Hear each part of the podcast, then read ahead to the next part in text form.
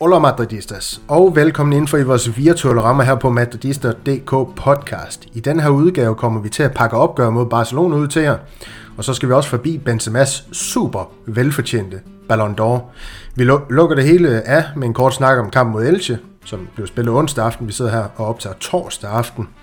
Og så skal vi også øh, lige have kigget på den her kamp. Øh, Real Madrid skal spille i weekenden mod Sevilla på Santiago Bernabeu, hvor jeg ved, en af herrerne, der er med i studiet i dag, eller panelet, øh, skal ned og se kampen, og det hele det bliver krydret med den sædvanlige quiz. Mit navn det er jo Daniel Andersen. Jeg er jeres vært. Og i anledning af Benzema's Ballon d'Or, så har jeg naturligvis inviteret to af Madridista.dk's helt egen guldkalve i form af Oscar Gome Svendsen og Malte Geil Bosen tur ind i de her varme virtuelle rammer, vi har også her på podcasten. Jeg ser smil på læberen og glæde i øjnene på dagens panel, så det, øh, det lover jo helt suverænt her fra en start.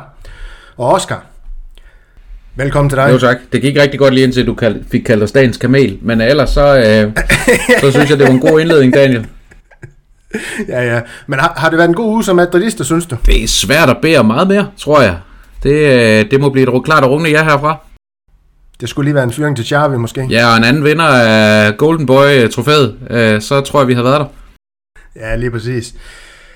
Og Malte, jeg ved ikke, om du har sådan nogle gode øh, barsevenner i din omgangskreds, men har du fået nogle anerkendende nik efter Real Madrid sejr over katalanerne i, i søndags? Nej, de har det med at krybe i, øh, i skjul, når, når sådan noget sker. Ej, de fleste af mine venner, de, øh, de er desværre øh, fan, fans af engelsk fodbold, så jeg har ikke... Øh, og der var nogle store kampe, der blev spillet samtidig, så der er desværre ikke så mange af mine venner, der har, der har set kampen, men øh, jeg, kan jo, øh, jeg kan jo lige give dem et resume, fordi øh, det var jo en stor sejr for Real Madrid og klasseforskel, så jeg, jeg går rundt derude og spreder rygtet i hvert fald. Ja, jeg havde faktisk på øh, kammerater i engelske fodbold, så havde jeg en kammerat, der tirsdag skrev til mig, at øh, noget, noget, noget i stil med, hvis og når Benzema han vinder sin guldbold, hvor jeg bare var sådan lidt, jamen, den vandt han i går, kammerat. du får nu op for helvede for det. Var det derfor, du omtalte pågældende kammerat i datid? At du havde en kammerat? Uh, ja, præcis. Det, han, han, han blev fjernet fra, fra Facebook, hvis det kan det betegnes som kammerater der.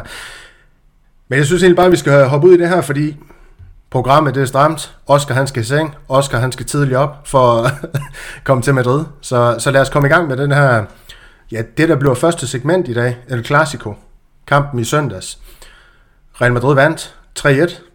Det var ikke overraskende. Startopstillingen, det var Lunin, Cavaral, Militao, Alaba og Mandi. Øh, Tchouameni, Chouameni, Modric, Kroos, Valverde, Vinicius og Benzema.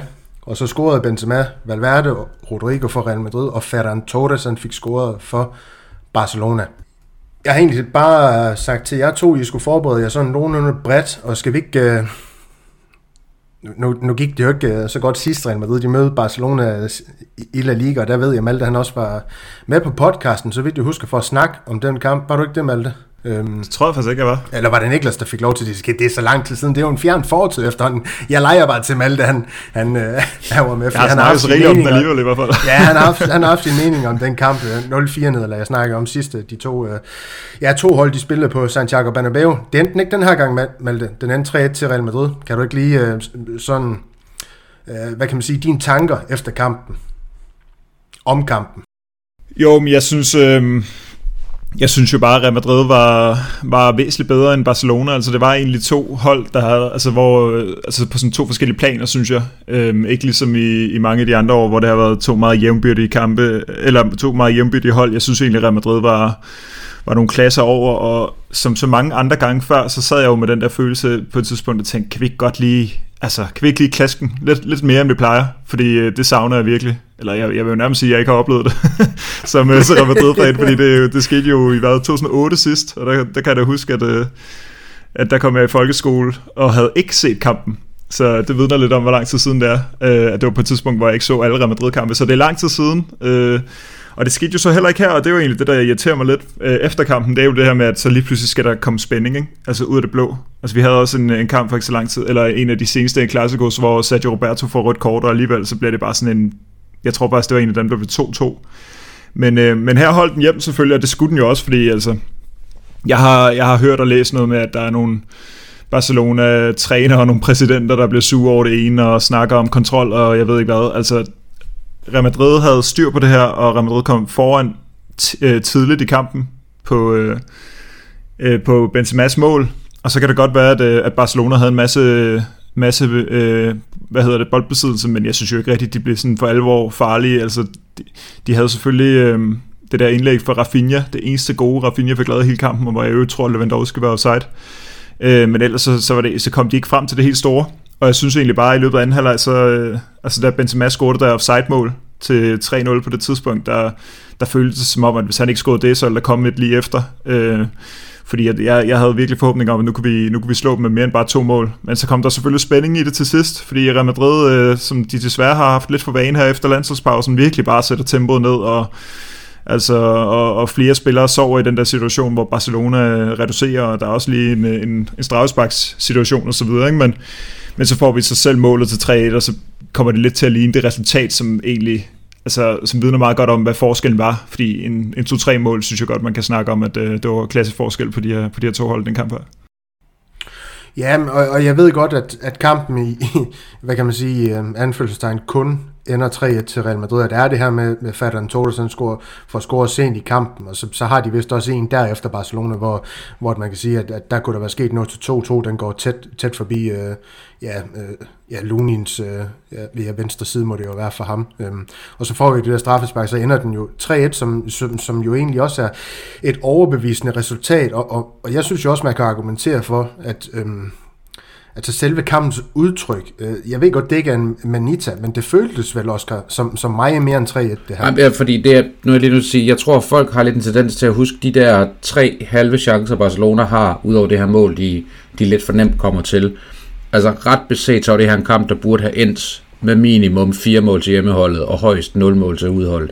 Øhm, altså der er gigantisk klasseforskel i den her kamp, men man får sådan lidt, og jeg tror det er sådan en generel ting som fodboldfan, man har lidt en tendens til at se en kamp, opleve et par halve chancer i en lidt presset periode efter Barcelonas øh, reducering, og måske få det talt op til at fylde mere i kampen, end det generelt gjorde, fordi jeg synes, der var enormt stor forskel på de her to opgør. Barcelona havde bolden en del, det har de altid, men de var reelt set ikke farlige på, på kampen sidste tre, eller på banens sidste tredjedel hedder det. Så, så jeg synes et eller andet sted, at 3-1 er meget, meget lidt retvisende, og vi blev mere presset i opgørende mod Betis mod Shakhtar Donetsk og mod Leipzig, end vi ret beset gjorde mod, øh, mod FC Barcelona, som jo de larmer meget, men der er også det der med tomme tønder, der buller mest, for jeg synes, de er en skygge af sig selv, og jeg synes i virkeligheden ikke, at, at det er det hold, vi skal mest bekymre for. Jeg må faktisk sige, at jeg glæder mig over, at Atletico Madrid satte point til i tirsdags, da de spillede 1-1, fordi det var faktisk, jeg er mere bekymret for, at de kommer op i gear, end at Barcelona hvad hedder det, gør det, og jeg har, nu sidder vi optager torsdag aften, hvor Barcelona skal møde Villarreal, og de skal møde Atletico Bilbao her i weekenden,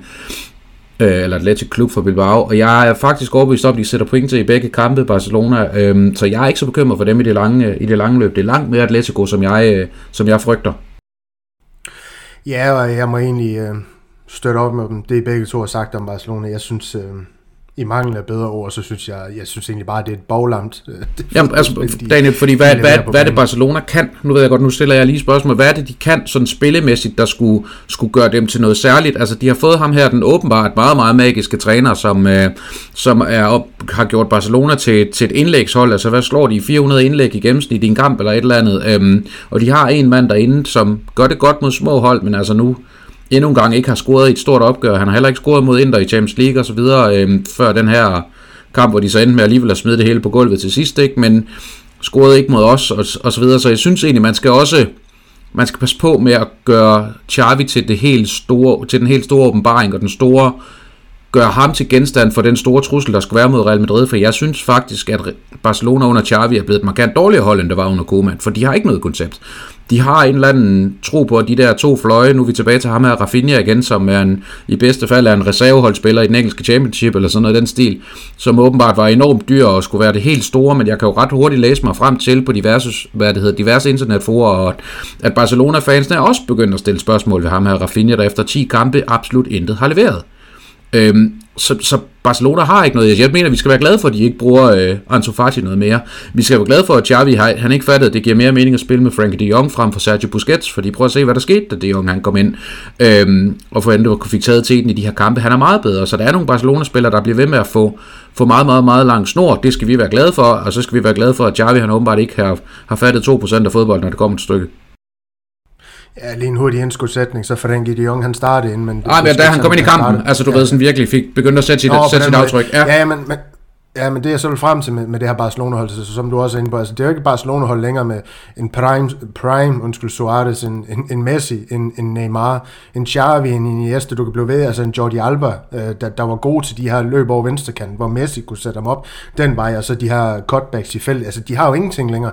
Deres angreb, det er det her med, så, så kører de den rundt derude foran boksen, og det bliver ikke farligt længere, fordi de har ikke spillere, der laver de her, øh, hvad skal man sige, skærende løb i feltet, hvor der kan komme lop fra en Pedri, fra en De Jong, eller, eller noget i den dur. Spil, øh, spillet det bliver sendt ud til en Rafinha, en Dembélé, der så skal forsøge at, at afdrible noget der, og når de sådan cirka er, er ringer en, øh, hvad ved jeg, Kasper Kusk Brøndby Aarhus. jamen, Ja, ja præcis. Jamen, så, så ender det jo bare i, i, i noget magtværk for dem. Jeg ved godt, at de har en Lewandowski, der, der er farlig, ham skal man have respekt for, så kan vi jo snakke om Militao allerede nu, der, der pakket den på fuldstændig væk i den her kamp. Øhm, jeg ved godt, at han har den her chance, hvor han får den over med alle snakker om, der offside, det tror jeg egentlig også, det er, men altså, Real Madrid, de havde bare styr på det her ja, Barcelona-hold i, i, i nærmest hele kampen, og, og altså, jeg har det også sådan med Real Madrid, jeg ved godt, Malte, du snakker om, så går de ned i tempo nogle gange, og det ret skal være ret, det gør de også. De har det med nogle gange at sådan falde i søvn i løbet af kampen. De har de der momenter i løbet af kampen, men så fornem, har man jo også sådan lidt en, en følelse af, jamen når Real Madrid har lyst, så skruer de lige tempo op, og så, så skaber de bare et eller andet fuldstændig farligt. Jamen, jeg er enig, og det er jo heller ikke, fordi det her sådan skal blive en, en Barcelona-podcast, øh, eller fordi jeg tænker, de øh, har så, rig- gerne være en de har så rigeligt, jamen det er, de har de så rigeligt uh, gjort selv på banen, så jeg tænker ikke, vi behøver at hjælpe det alt for meget. Men hvis man sådan kigger Barcelonas sæson igennem indtil videre, det sad jeg og gjorde her, så det eneste gode hold, og nu kan lytterne ikke se, at jeg laver, laver anførselstegn, de har mødt i den her sæson, det er Sevilla, som de har vundet over. Alle andre større hold, de har mødt, dem har de tabt til, eller i bedste fald spillet uafgjort mod. mod. Og jeg er altså ikke imponeret over, at man slår øh, uh, 3-0 på hjemmebane, eller Cardis 4-0 på udebane, når man så samtidig bliver kørt ud på røv og albuer to gange af, af Inter, hvor de sådan der er heldige at få uafgjort i det ene opgør, og taber til Bayern München, taber til, uh, taber til Real Madrid osv., så, videre. så, så altså, Barcelona er god med de små hold, men det er ikke mere end et, et hold, der i bedste fald skal være glad for at slutte top 3 i år. Men det er også det, vi snakker lidt ind i nu. Altså med, for eksempel, nu snakker vi Inderkampen, der er det jo øh, Lewandowski, der går ind og laver de der mål, sådan helt ud af det blå, ikke? og det er, det, de, det er lidt det, som de er afhængige af lige nu, Barcelona, det er, at Pedri har en pragtkamp. Det har han jo ikke, når han ligger ved siden af Modric, der bliver pynten bare pillet fuldstændig af i stedet for, ikke? øh, Lewandowski, når han bliver pakket fuldstændig ind i Militao, så er, det ikke, øh, så er de ikke farlige. Altså, de bliver kun farlige på det der indlæg, og så på straffesparksituationen, som der så, ja, den der så ikke var straffespark på, ikke? De er afhængige af, at, øh, at Dembélé får noget plads, og at han lige rammer dagen, fordi det er også øh, meget op og ned med ham, ikke? Så, så jeg, jeg er egentlig enig i det der med, at øh, at de mangler lidt konceptet, fordi at det, det bliver lidt overladt til, til, til nogle spillere her og der, som, som virkelig bare skal ramme dagen, og, øhm, og hvis man piller en, en, en 34-årig angriber ud af det hold her, altså Lewandowski, så, øh, så piller man rigtig meget øh, ud af Barcelona lige for tiden.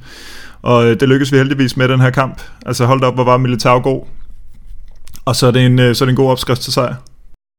Det må man sige, og generelt, altså det er jo så også svært at sætte fingre på nogen for, for Real Madrid side, hvis vi lige skal skoppe tilbage til hovedstaden, som i virkeligheden spiller dårligt i den kamp, og det er jo selvfølgelig også en del af fortællingen, at, at over hele linjen, så har Ancelotti jo bare for en gang skyld en klassiker lykkes med at sætte øh, så det har holdt ret, øh, ret godt op, og han udtalte jo også inden, at, øh, at de der små opfindelser med at gøre, gøre Modric til falsk og den var han færdig med. Øhm, og det kan man jo så også sige, altså nu stillede han med vel det, vi kommer tættest på at kalde idealopstillingen et eller andet sted, ikke? Altså, og det fungerede jo bare fra, fra første sekund. Jeg ved godt, vi ikke havde, vi ikke havde Courtois på mål, men, øh, men hvad hedder det, men bortset fra det, så var det vel ret beset den bedste startelver, vi kunne stille med, ikke? Øhm, så så ja, det, øh, det synes jeg også sagde det hele. Øhm, så kan man argumentere for, at, at om det skulle være Alaba på bakken og Rydik, om han måske havde startet, hvis han ikke havde, havde fået de her, den her flænge over øjenbrynet og så videre. Men, men igen, altså jeg tror mere, det her det er sådan lidt en, en smagssag. Det var noget, der havde gjort en stor forskel i den.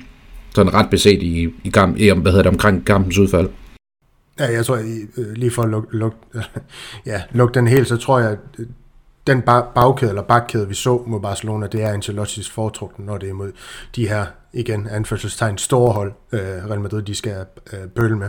Øhm, så må vi se om Rüdiger, han kan på en eller anden måde, altså ham han skal slå af, det, det er jo Militao, og det ser jeg bare ikke ske, når Militao, han kan på den måde være, være mener du, han, kan, han skal ind og slå Alaba? Jeg synes bare, Alaba, Nej, han, øh, han, han, bringer bare, Ja, men jeg, jeg ved ikke, jeg, jeg føler bare ikke, uh, Alaba, uh, han, han er det rigtige valg i, i de store kampe øh, mod, øh, mod hold, der, der også har noget trussel offensivt på den måde. Der, der ser jeg bare Mandi. Så ved jeg godt, at vi kommer nok til, at, øh, at Mandi øh, havde noget skyld i, i, i det mål, Ferdinand Tordersen for at score, men der er også noget på den højre bakke, eller højre side.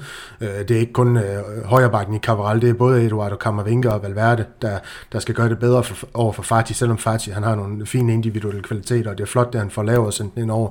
Øh, så, så der er mange involveret, der, der, vil jeg ikke kun skyde skylden efter Mandi. Jeg føler bare, at han, han, han er i potentiel for, for Real Madrid defensivt, nu når vi møder de her, her, her store modstandere. Men det er bare, ja, sådan som jeg sådan helt, øh, hvad kan man sige, øh, subjektivt ser det, Malte. Ja, men det er måske, altså jeg kan huske, vi havde den her snak nogle gange i sidste sæson, hvor vi virkelig var ærgerlige over, hvor lidt der blev roteret. Altså nogle af de ting, øh, som jeg har været allermest efter med Ancelotti, der var jo især to kæpheste, kæp, kæpheste for mig hedder det, øh, omkring øh, foråret sidste sæson, hvor den ene var det der helt frygtelige øh, display, han får lavet i nogle af de store kampe, men den anden ting var, hvor lidt der blev roteret, og det har man jo lidt glemt nu, fordi nu bliver der bare roteret på livet løs, ikke? Altså der er virkelig mange, der bare kommer ind og får spilletid. Øh, men der snakker vi jo om det her med, at øh, jamen, behøver der, altså fordi nu sidder vi og snakker om, øh, hvad er egentlig den, den, øh, den oplagt, eller den, den sådan helt faste start, eller hvad, hvad er vores, vores stærkeste opstilling? Altså, jamen så kan man godt sige, at øh, den stærkeste opstilling, er det den, der skal spille i en Champions League-finale? Altså det kommer vel an på, hvad, øhm, hvad opgaven er. Altså, mm.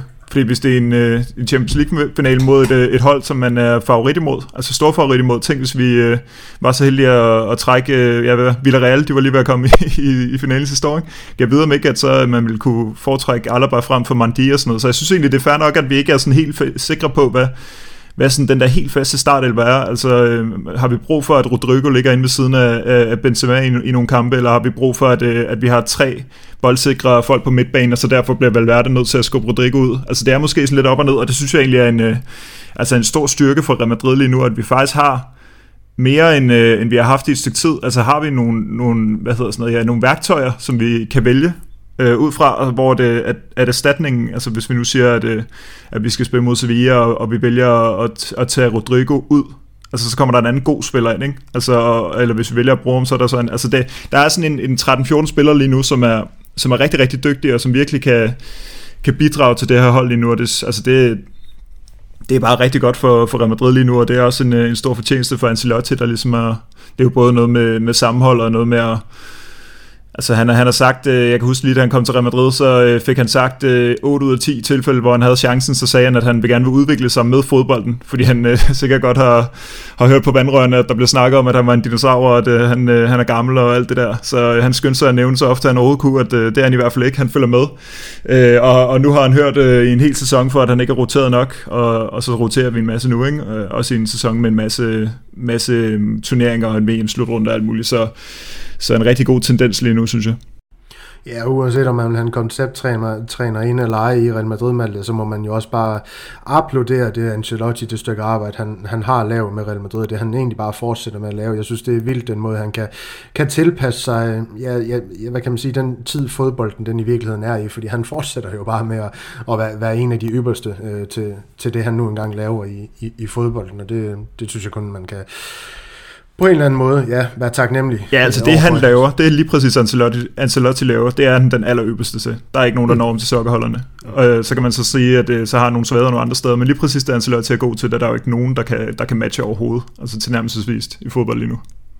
Nej, lige præ- præcis, og det igen, det harmonerer jo super fint med den trup her, det har vi jo set. Vi har set, hvor godt uh, de har det sammen. Det kan vi jo se, når de fejrer, det kan vi jo se på alle mulige andre måder. Det er også det, der sikrer os Champions League i, i sidste sæson. Men skal vi ikke lige hurtigt lave de her nedslag, for jeg synes næsten, at, at en kamp som den her, der fortjener vi ligesom at, at, at snakke om de her mål også. Fordi at øh, der, der er jo også noget storhed i de mål, Real Madrid de får score. Øhm, skal vi tage det første? Det mål, han, jeg ved godt, der er, der er blevet sagt, Benzema han scorede, men, men, men, men selve, man kan ikke kalde det opbygning, fordi det er jo i virkeligheden en omstillingsfase, men Malte, hvis du øh, til starten med måske lige kan, ja, kan knytte på på, på det, der foregik, der Ja, Benzema. Eller, og inden Benzema han får scoret det her mål. Ja, og inden, ikke? fordi øh, altså, Toni Kroos spiller jo en, øh, en fremragende kamp, og ham kårede vi også som øh, man of the match. Øh, og og han laver jo det her, altså han begynder jo, altså det, jeg var lige inde og se målet her, før vi skulle optage, og det er jo faktisk ret at det er ret langt ned på banen. Altså det er sådan en øh, øh, halv, altså halvvejs op på egen banehalvdel, at han faktisk begynder at trække med bolden, og Rafinha, der løber lidt forvirret rundt bag ham, og så bare dropper det der pres, og så er det lige pludselig Busquets, der sådan, øh, hænger på, på ryggen af ham,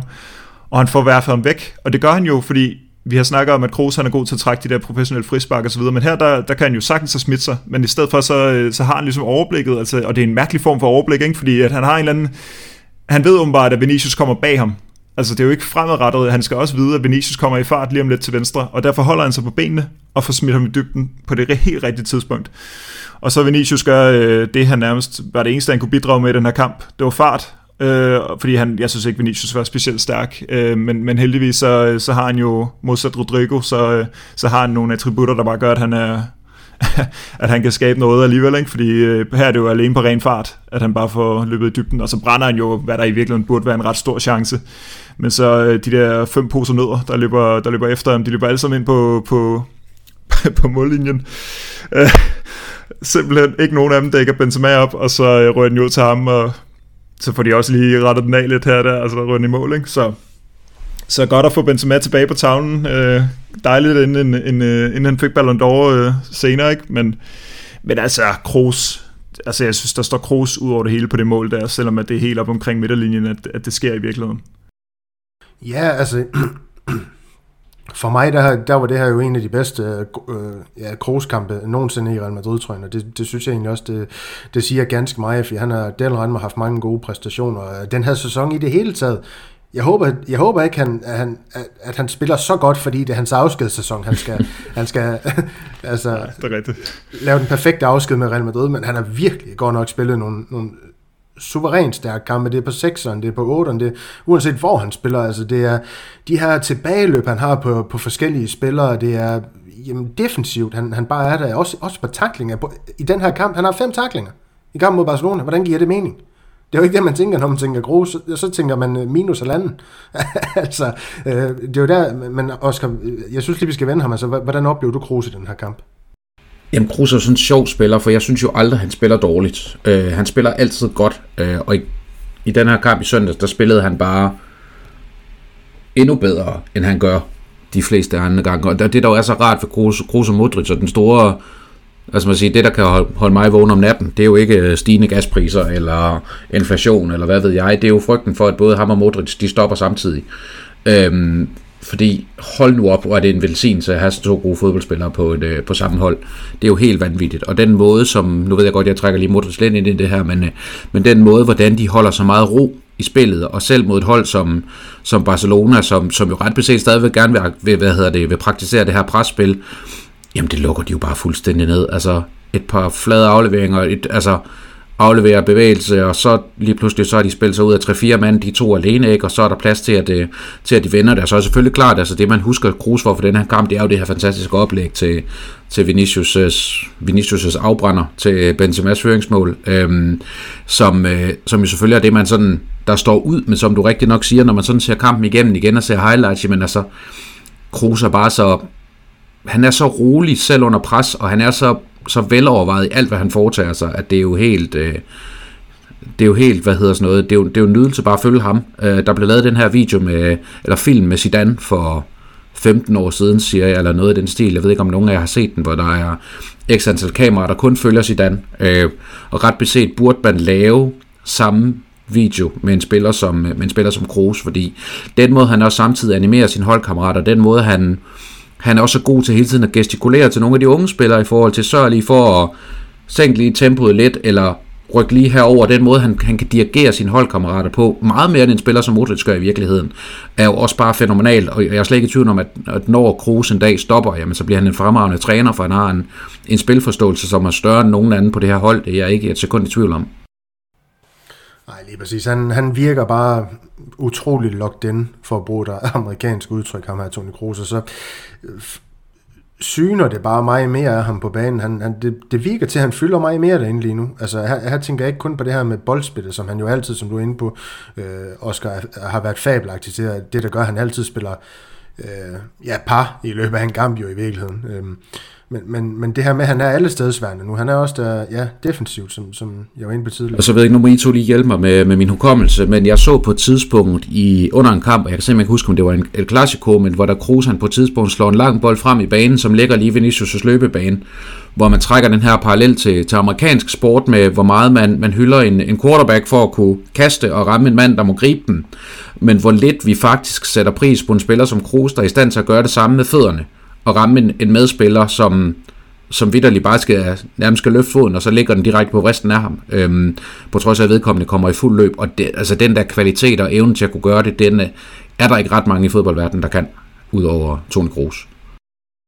Nej, men jeg, jeg er fuldstændig enig, så var der Xabi Alonso før ham, men, men det, er, det, er en, det er en sjælrasen, race, undskyld i fodbold, det, det her med at kunne Øh, distribuere boldene over, over lang afstand så præcis som ham. Og så får vi også score til 2-0, Malte, ved, ved Valverde. Øhm, du sagde godt nok, at Vinicius han, han spillede, spillede en, en lidt ring kamp. Jeg er måske i virkeligheden enig, men alligevel så er han jo på en eller anden måde involveret i, i to Real Madrid-scoringer. Par, Paradoxalt nok, fordi her, klogeligt synes jeg, der holder han jo et eller andet sted i bolden, og så laver den her, øh, ja, øh, hvad kan man sige, hælagtige aflevering til Chouamini ud til Mandi, og så kan du tage den derfra. Ja, men som du siger, så øh, altså, han var jo ikke så meget med i kampen. Han havde 10 afleveringer øh, og ingen vellykkede driblinger, men man kan sige lige præcis i den her øh, situation, du, du nævner her, der, øh, der kommer de to statistikker jo til at fremstå ret godt.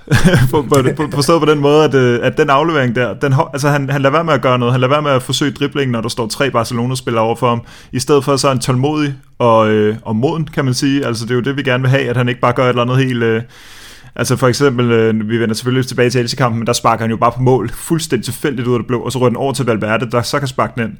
Det, gør han, det er det modsatte, han gør her. Der holder han rent faktisk på den, og venter til Chouamini kommer op, og derfor så får han en, øh, en øh, altså rammer han på sin aflevering, og han får ikke en mislykket, mislykket dribling. Så, øh, så ja, og, og den rører jo helt til ham, fordi at jeg kan sige, at han kommer op og bare, altså snitter den fuldstændig. Jeg aner ikke, hvor den rører hen, vel? Og så, så rører den bare hen til, til Vinicius i en, i en situation, hvor, eller hvor Cabral bare er helt ude og stod den ind mod banen sådan lidt tilfældigt, ikke? Og så, øh, så er det lidt sjovt, fordi så, øh, altså det er jo Chomini, der er helt deroppe. Altså, hvor er Kroos og Modric? Det er Chumini, der er løbet op og, og tager den der og sender den ud til Mandi, der så får sin, uh, sin assist. Altså, vi, må, vi bliver nødt til at komme tilbage til Mandi, fordi det er godt nok en mærkelig kamp, han spiller. Altså, han ender med at stå og snorkboble på, uh, på Barcelonas mål, hvilket er det nærmeste, vi forbinder ham med aldrig at gøre sådan noget, ikke?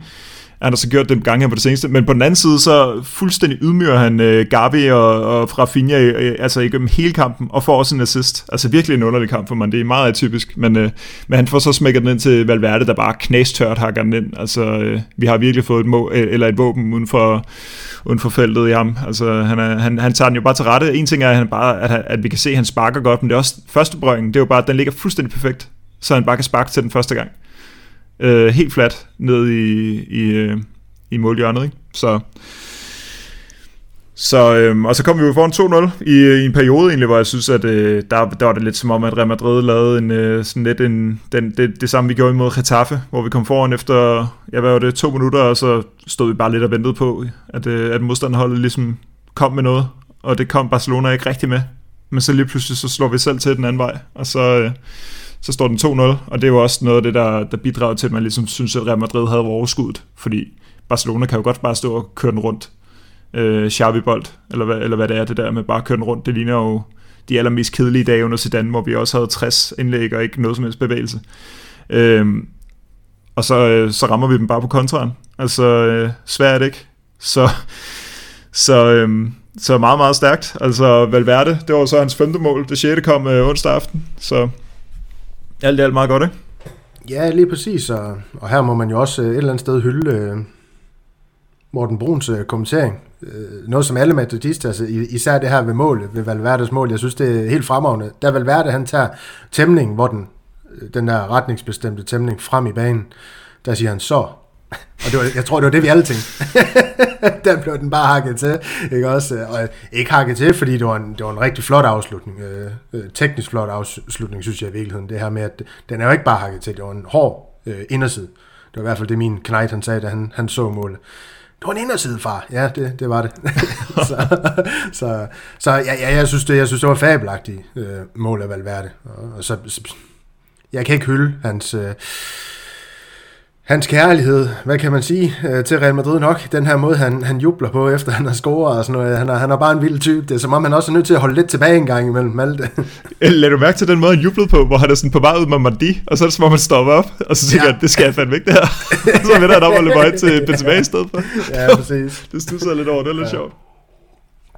Ja, så, og så, så kommer vi ind i en anden halvleg, hvor Malte, du, du, du var inde på det her med Benzema, han får scoret det her mål, der bliver annulleret, og man kan jo sige, var det ikke blevet annulleret, så, så synes jeg også faktisk, det duftede af en, en, en stor sejr, som du måske havde, havde hungret lidt efter øhm, øh, personligt. Øhm, det her med en Manita eller en 4-0, 5-0, et eller andet.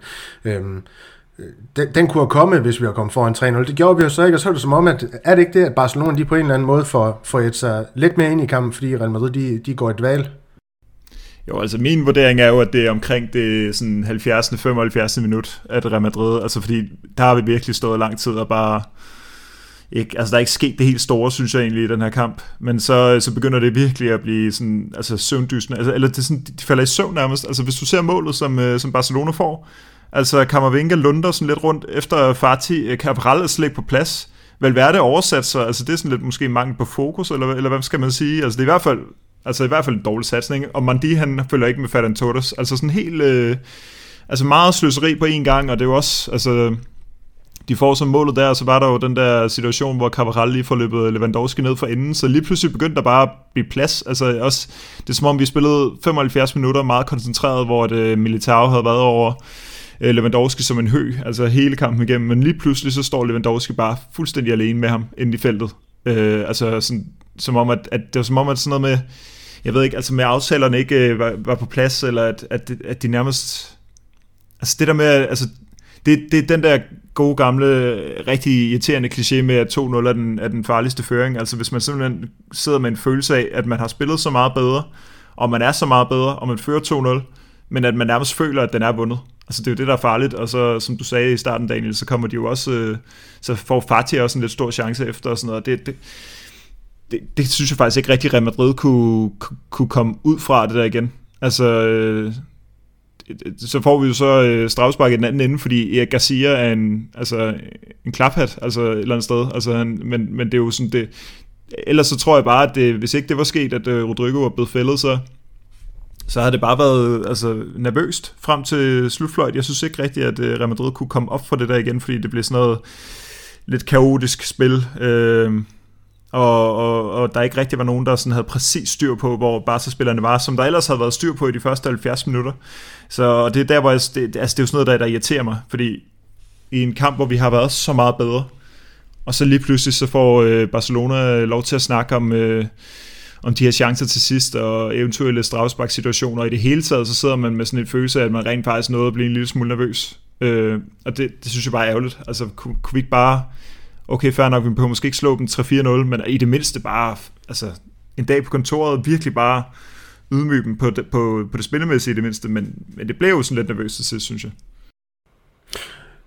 Oscar, skulle øh, Barcelona have straffespark, der er Lewandowski, han øh, tilter i feltet. Nej, det synes jeg ikke på nogen måde skulle. Øh, jeg mener, han lader benet hænge selv, og selv opsøger ja. kontakten. Øh, så det synes jeg ikke. Øh, hvis du også lægger mærke til det, så fortsætter Carvajal faktisk i sin bane, hvis man skal sige det sådan lidt firkantet, og, og stikker ikke på nogen måde et ben ud eller noget. Det er faktisk Lewandowski, der løber ind i Carvajals bane, og ikke nok med det, så samtidig lader han et ben hænge, der gør, at han bliver ramt. Så jeg synes, det er, det er fuldstændig korrekt, der ikke bliver dem straffespark. Øh, og så ved jeg godt, at øh, så vil der sidde øh, nok ikke nogen lytter af det her, men nogle mennesker derude i hvert fald, som vil være, vil være meget uenige. Men, øh, men nej, det mener jeg ikke der. Øhm, omvendt, det kan vi så også lige tage et andet straffespark, når nu vi er i gang, det som vi får til, til 3-1, er jeg ret overbevist om, at der er offside på Rodrigo, øh, inden han får det her straffespark på, jeg kan sige. Og jeg må faktisk indrømme, selv at de tegnede stregerne, synes jeg stregerne så, så forkert ud i forhold til, hvordan øh, Rodrigos ben er i forhold til,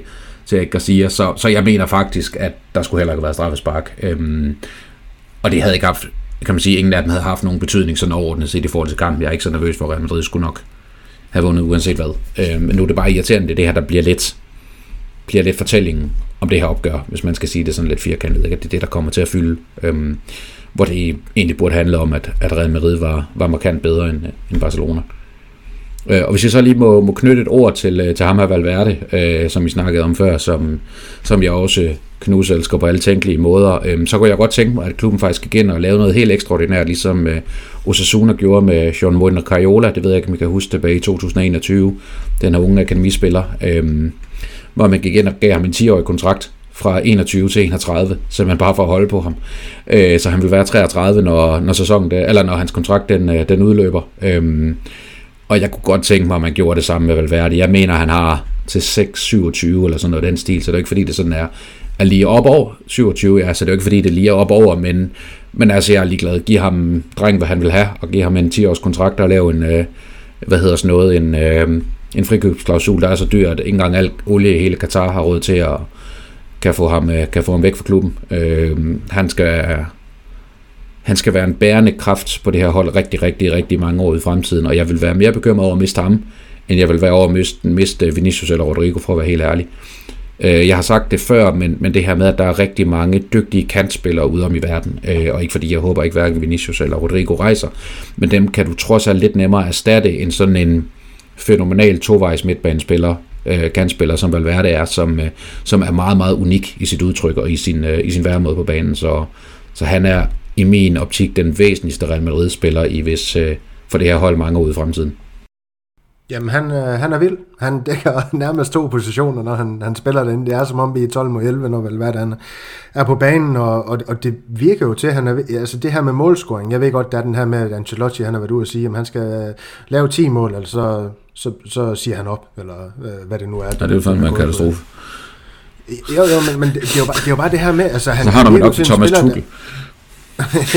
Men han virker til at være en spiller, vel, der, der måske har øh, potentiale til at kan som midtbanespiller, er jo 15 mål løbet. Altså, ja, uden problemer. Det er ja. jo guld værd, ja. hvis, det, hvis, hvis det er det, ja. øh, vi kommer til at se. Jo, og så kan man sige, der ligger også det her i det fra, nu så vi det i Barcelona-kampen, ikke? altså i og med, at han har det udgangspunkt, han har, vi snakkede også lidt om det faktisk sidst, vi tre lavede podcast sammen også, men prøv at lægge mærke til, hvor svært det er for et forsvar faktisk at fange Valverde, fordi han, kan man sige, en, en Alba, som han jo et eller andet sted, eller Balde må det være, som han spillede over for, ikke? Altså, havde, havde svært ved at finde ud af, hvor han faktisk, hvor langt han skulle følge ham ind i banen, og hvem han skulle overlade ham til, for lige pludselig så fik vi overtal ind på midten. Øhm, som, og så var der pludselig en Carvajal, som stødte op, som Balde så forsøgte at følge med, fordi igen, øh, hverken øh, ham der Dembélé eller Rafinha, de laver ret meget defensivt.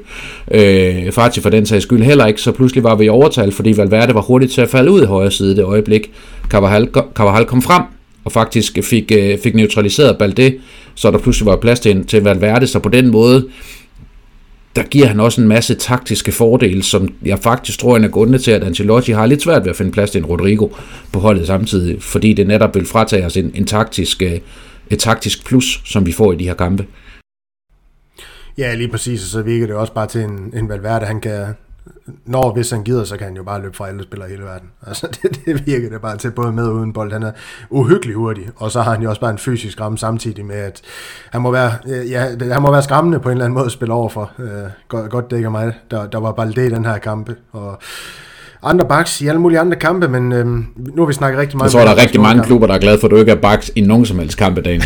ja, men det, det tror jeg. Fordi det Eller noget som helst andet for den sags skyld.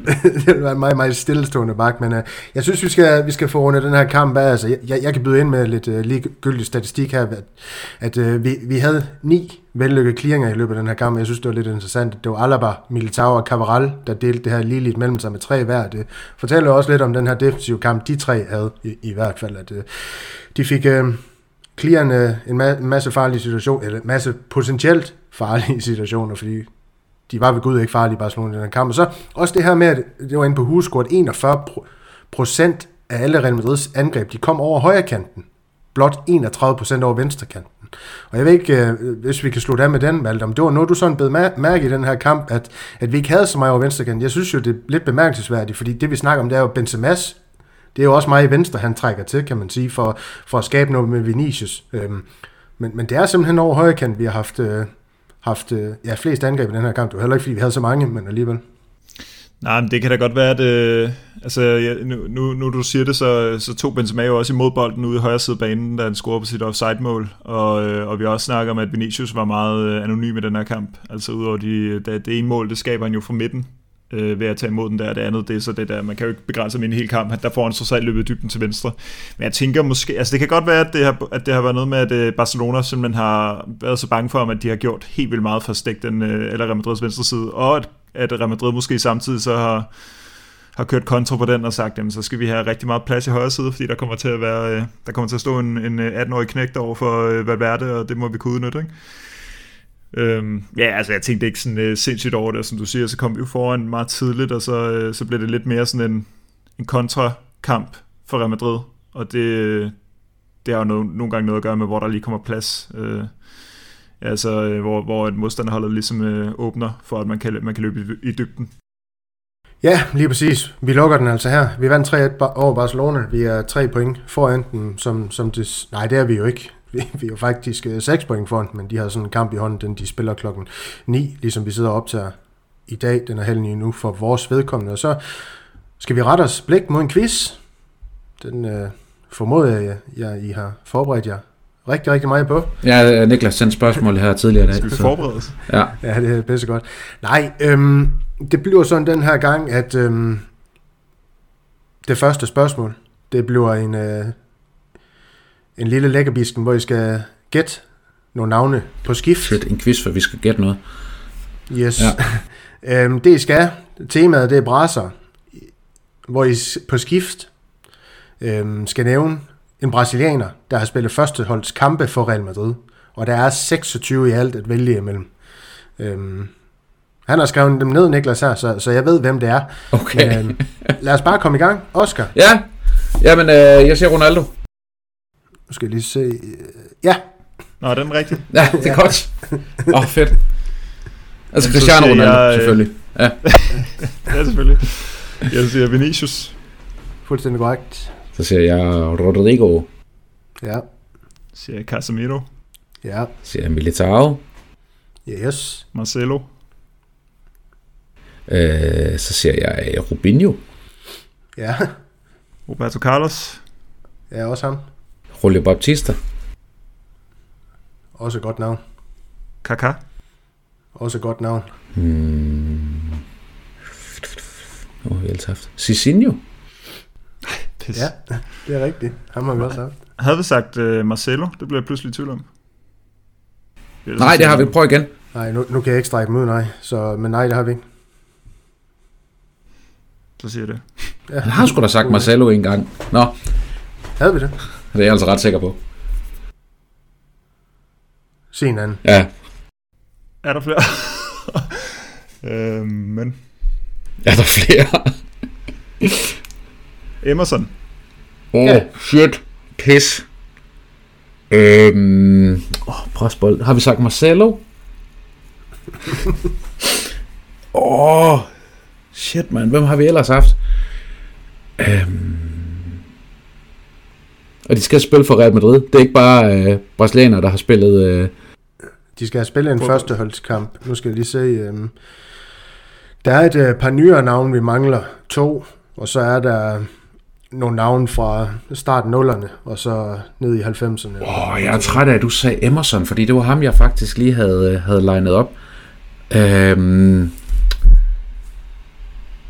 der må jeg sgu da ikke indrømme, jeg bliver nødt til at give point til, til Malte. Der, jeg skulle, øh, der kommer jeg til kort. Det var tidligt, synes jeg. Jo, jo, men der er jo også stadig en runde tilbage, så du kan sagtens... Øh, ja, bevares. Ja. Fabinho fik en kamp, ikke? Nej, han står ikke på. Nå, så er det en kamp, der kamp. Ja. Det er jo også en førsteholdskamp. Jamen, så tager du fejl. Han har fået en første. Det, jeg kan ikke tage fejl. Du kan ikke, du kan ikke blame Det er kun der, jeg kan blame. Han har, altså de, de, er, de nye, nyere, jeg fisker efter, det var Danilo, ham havde ikke sagt hvad. Nej, det er rigtigt. Det er rigtigt, selvfølgelig. Lu, Lucas Silva, uh, Lucas Silva, oh. undskyld ham, der oh, er blevet shit, mand. Det er rigtigt. Uh, Flavio. Flavio Concesar, åh oh, ja. En Julio Cesar, jeg kan ikke huske, om var det Metafor? Ja, han var Metafor, så ja. Savio er også der. Selvfølgelig. Se Roberto, var der vel for panden også. Nemlig. Ja. En Ricardo Rocca. Oh, okay, ja, så er vi også langt tilbage nu. Ja, præcis. Nu, nu. Jo, Fabinho, han står der der. 14 minutter, en kamp i der liga. Undskyld, Fa- Fabinho står der. Og en assist. William José er der også, så... Ja, okay. Ej, nu, der begyndte vi også at komme langt ned til sidst. Det skal jeg erkende. Ja, det gjorde vi. Det gjorde vi. der, der skulle grave skuld frem, for ja. den skulle... Den har været nemmere med Costa Ricanere, der har spillet øh, førsteholdskampe for Real Madrid. ja, meget nemmere. Så, men øh, 1-0 ja. til Malte i, i quizzen indtil videre. Så øh, det skal blive spændende at se, hvordan det ender til sidst. Jeg kan ikke huske, om du lavede comeback på ham sidste gang, også. Det tror jeg, jeg gjorde. Øh, ja, præcis. Ja. Det kan jo stadig lade sig gøre. Det ved vi jo med Malte. Så. Men lad os så videre til, til snakken om Benzema og hans uh, Ballon d'Or. Jeg synes, vi skal... Jeg ved ikke, hvor langt det blev det her segment, men i hvert fald lige måske kigge til, kort tilbage på den her sæson, der sikrer ham uh, Ballon d'Or, og så måske også kigge frem, om det her det var den første og den eneste Benzema, han, han vinder, eller om der er mulighed for, at han kan vinde en mere, og hvem der er den næste i rækken af Real Madrid-spillere, der kan kæmpe med om, om den her, den her guldbold. Så skal vi ikke uh, kigge lidt på? Jo, oh, det synes jeg. Jamen, så vil jeg godt starte med at gøre Malte glad, ja. hvis det er. Gør det? Øhm, oh, det er spændt på. Kroatien, de får et uh, fantastisk VM, og Luka Modric kommer i top 3 til Ballon d'Or i, uh, til næste kåring. Og så er det spørgsmål, om det bliver 1, 2 eller 3. Det afhænger af, hvor langt Kroatien kommer. For Real Madrid bliver både mestre og vinder Champions League igen. ja, sådan jo. Og det var det, jeg havde at sige. Du regner med, at Luka Modric han bliver den næste Real Madrid-spiller, der ja. Hvad siger du til det, Malte, hvis vi lige skal tage den der? Det siger jeg ja tak til. Øhm. Eller Eden Hazard, der brænder banen af i Katar. Men vi kan, vi kan godt tage den til at starte med, altså, fordi vi er jo i et, uh, i et VM, ja, og så VM, præcis. det ved vi jo med de her FIFA-turneringer, altså uh, egentlig også, jeg er ikke så meget i UEFA, fordi Nations League, den har jo aldrig nogensinde talt op, når man har, har, har vundet det, uh, selvom den var vist også på Benzema's, var det ikke i oktober, jo. han vandt den med Frankrig, men præcis. for han også gå i finalen, tror jeg. Ja. Hvis jeg, hvis jeg ja, Præcis, ja. Øhm, landsholdsfodbold, det er ikke lige min stærke side på den måde, men, men det er VM, og, og det bliver udslagsgivende. Benzema, hvis han for eksempel igen med Frankrig, og du nævner, Oscar, hvis Real Madrid vinder Champions League eller Liga, jamen, så er det jo, ja, utvivlsomt, øh, vil jeg mene, hans igen, så, så kan Mbappé for eksempel ikke øh, vinde den. Nej, og så ligger der altså også noget i det i forhold til dem, der kan være potentielle, hvad hedder det, kandid, øh, hvad hedder det konkurrenter til at vinde Ballon d'Or. Øh, altså Holland tror jeg, der er rigtig mange, der vil pege på. Norge kommer ikke til at spille VM, så han skal med score mange mål. Øhm, Barcelona kommer til at spille Europa League. Er der en Europa League-spiller, som kan vinde øh, hvad hedder det, Ballon d'Or, det tvivler jeg på, så jeg tror godt, du kan skrive Pedri og Lewandowski ud af den der ligning også. Øh, så der er mange af de her store navne, som, som er allerede væk. Altså, så ser det ud som om en Messi har ramt formen, og Argentina kan også meget vel nå rigtig langt. Det vil heller ikke chokere mig, hvis, hvis han faktisk skulle ende med at vinde Ballon d'Or igen, hvis, hvis Paris kommer langt i Champions League, og Argentina bliver verdensmester. Men det er det her VM, der bliver afgørende, og det, det bliver også afgørende, hvor godt ens landshold kommer til at fungere. Jeg mener en person, jeg har ikke en stor fidus til Frankrig. Øhm, så jeg tror ikke rigtig på, at det er dem, der kun nødvendigvis kommer til at, kommer til at løfte VM-trofæet. Jeg tror, det skal findes i en af de nationer, der faktisk ikke har været verdensmester før. Øhm, så, så det tror jeg, det er derfor jeg faktisk ikke, du ved sådan, ikke joker sådan 100%, når jeg siger, jeg tror, at Modric faktisk kan, kan ende med at stå i, i en top 3. Øhm, Kroos kunne også have gjort det, hvis han havde fortsat på det tyske landshold. Det gør han heldigvis ikke, så vi kan få en frisk udviklet Kroos tilbage i, i december, når turneringen bliver genoptaget. Men, øh, men Modric kunne godt være et, øh, være et interessant bud. Ja, hvis vi isolerer det til det, så er det vel Altså, vi skulle jo noget Belgien, der skal overraske, for at Courtois han på en eller anden måde kan, ja, det kommer ikke kan, kan lave det helt Så bliver det De Bruyne. Ballon d'Or. Ja, ja, ja. Det Bruyne, ja. Jamen også hvis det er Real Madrid, de for eksempel, altså nu, nu gisner vi, jeg er helt med på det, men James League og alle de ting, altså. Eller er VM bare så stor, ja. at den, Altså over, over, jeg over tror, hvis du kigger tilbage, uden at jeg sådan helt skal, skal sætte det på spidsen, jeg er med på, at der har været nogle år med Cristiano Ronaldo og, og Messi. Cannavaro, som, han tog den jo efter et VM. Cannavaro skulle jeg lige til at sige, 2006 eksempelvis, der har været nogle af de her koringer. Øhm, jeg har lige været to i 98 med Zidane, for den sags skyld. Øhm, 2002 med Ronaldo. Øhm, hvor, ja, hvor, rigtigt, hvor det er kommet efter VM, øh, og så godt klar, så kommer der de her freak med Messi og, og Ronaldo, som jo som ikke skaler så meget til det, men igen, det år, hvor Portugal bliver europamester, der vinder Cristiano Ronaldo, Ballon d'Or osv., så, så de her store turneringer, de fylder bare så enormt meget. Messi vinder, øh, jeg tror da det år, de vinder Copa, øh, hvad hedder det, Copa America, tror jeg faktisk også, at han får Ballon d'Or her, den som man så kan argumentere, om han har fortjent eller ej, øh, hvor Lewandowski nok burde have haft den, men altså, men der er, hvad hedder det, der er bare de her store turneringer, de vægter bare meget højere, også meget højere end Champions League titler og alt muligt andet, så, så jeg vil sige, er der en spiller, der gør sig meget, meget bemærket til, til VM, som samtidig spiller for en stor klub, og gør det hederligt der, jamen, så tror jeg allerede, at man kan begynde at, man kan begynde at lukke den der. Ja, så er der en del Real Madrid-spillere, det bliver svært, fordi for man kan vel godt argumentere for, at hovedpersonen for også Brasilien, det brasilianske land, så det bliver en meget offensivt, ikke også? Det bliver Præcis. Ja, nemlig. Øh, Vinicius, han er jo stadig lidt, øh, hvad kan man sige, øh, løjtnanten der. Ja, ja, præcis. Ja. Øhm, så, ja. Jamen, det er selvfølgelig rigtigt. Nå, men jeg synes egentlig, i stedet for, og så kan vi lige vende tilbage til den her, øh, så vil jeg lige køre en monolog, fordi, hvad hedder det, på, på Benzema's øh, Ballon d'Or, det her med, at han kollektivt var med til at vinde UEFA Nations League med Frankrig, han vandt La Liga, han vandt Spansk Supercup, og Champions League med Real Madrid. Øh, det i sig selv, det, det er jo fuldstændig eminent. Han gjorde nærmest øh, rent bord, eller det gjorde han jo. Nej, Copa del Rey, den, øh, ja, det, er jo ikke Det er noget, andre spiller i først. Ja, det er ikke en titel, man, man, man vægter så højt i, i Real Madrid, og så individuelt. Der havde han de her... Øh, er selvfølgelig alle målene, men jeg synes også, det er værd at nævne det her hattrick, altså, eller de her hattrick mod PSG på hjemmebane, der var udslagsgivende. Øh, Chelsea på udebane, der selvfølgelig blev udslagsgivende, men der var også comeback, hvor han jo havde det afgørende mål mod Chelsea, Vinicius ind i pandebrasken på ham, hvor han får score, og så også øh, returkamp imod Manchester City, hvor han får score på straffespark. Øh, jeg ved godt, der har været kritik af Benzema straffespark, men lige mod Manchester City i de her semifinaler, der Panenka havde han jo også øh, Ederson i den første kamp, og, og scorede to øh, mod Manchester City der. Øhm, han scorede i, som jeg var inde på, i Nations League-finalen mod Spanien. Mener jeg, det var de mødte, var det ikke det? Tager jeg fejl? Eller var det, det var Spanien, ja. ja. Og så scorede han også, øh, har jeg læst mig til, i den, det er sådan noget, altså i Super Cup-finalen øh, øh, for Real Madrid's øh, vedkommende. Var det Atletic Klub, vi mødte i den?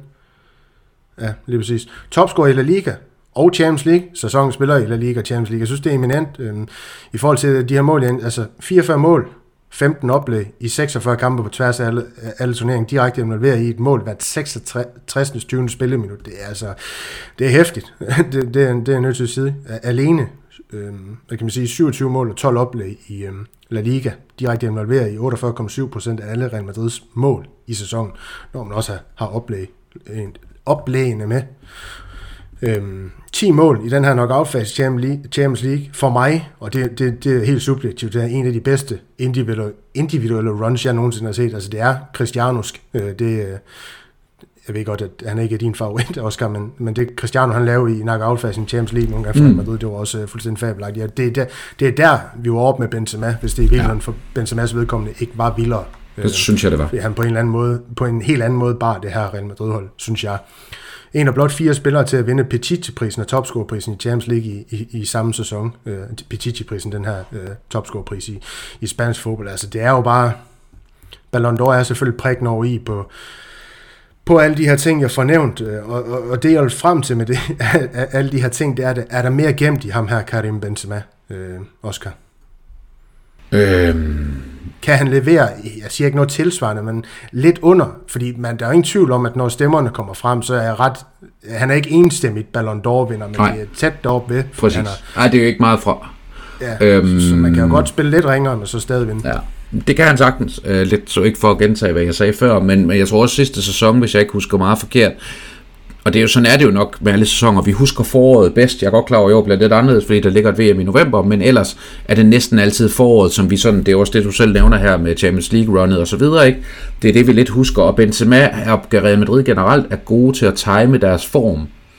Vi plejer så hudle os gennem gruppespillet. Det gør vi så ikke i år i Champions League, men det, sådan plejer det lidt at være. Øhm, og så plejer vi at, at, du ved, at være ligesom et godt ishockeyhold, der, der rammer, når, vi, når playoff-kampene øh, går i gang. Øhm, så jeg kunne sagtens se Benzema tage nogle gigantiske skridt, øh, sådan kan man sige, øh, hvad hedder sådan noget, præstationsmæssigt på den anden side af nytår, og bare blive bedre og bedre op mod sæsonafslutningen. Så, så det vil ikke undre mig, hvis han brænder det hele af i Champions League igen til foråret, ligesom han gjorde. Og så vil vi jo igen sige, at hvor langt kom Frankrig til VM? Øh, har han været en, en bærende faktor der? Har han været rigtig god i, i knockout-fasen? Jamen, så kan han sagtens være en, en af de to andre i top 3, udover Modric.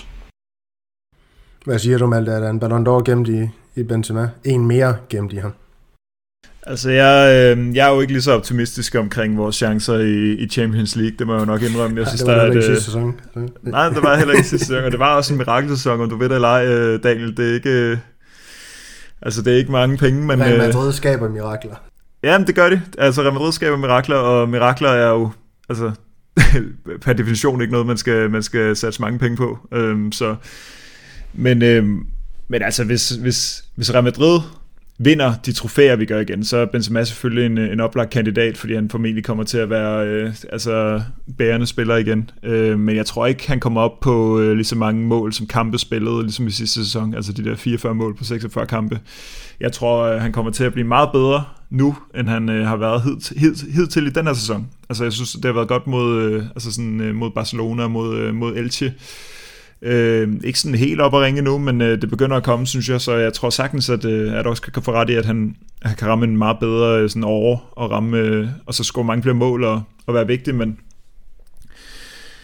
men øh, vi skal jo ikke ryge ud i åndedelsfinalen i Champions League for eksempel, altså så, øh, så er der jo ikke meget der at komme efter. Så det kommer lidt an på, øh, altså hvor mange øh, trofæer han kommer til at hente, tror jeg. Og jeg, altså, jeg vil nok ikke gætte på det. Altså det er ikke mit gæt, at, øh, at Benzema vinder Ballon d'Or næste gang, men jeg tror stadigvæk, at han er den Real Madrid-spiller, jeg nok, altså som nuværende Real Madrid-spiller, jeg ser størst chance for at få den, øh, sådan umiddelbart.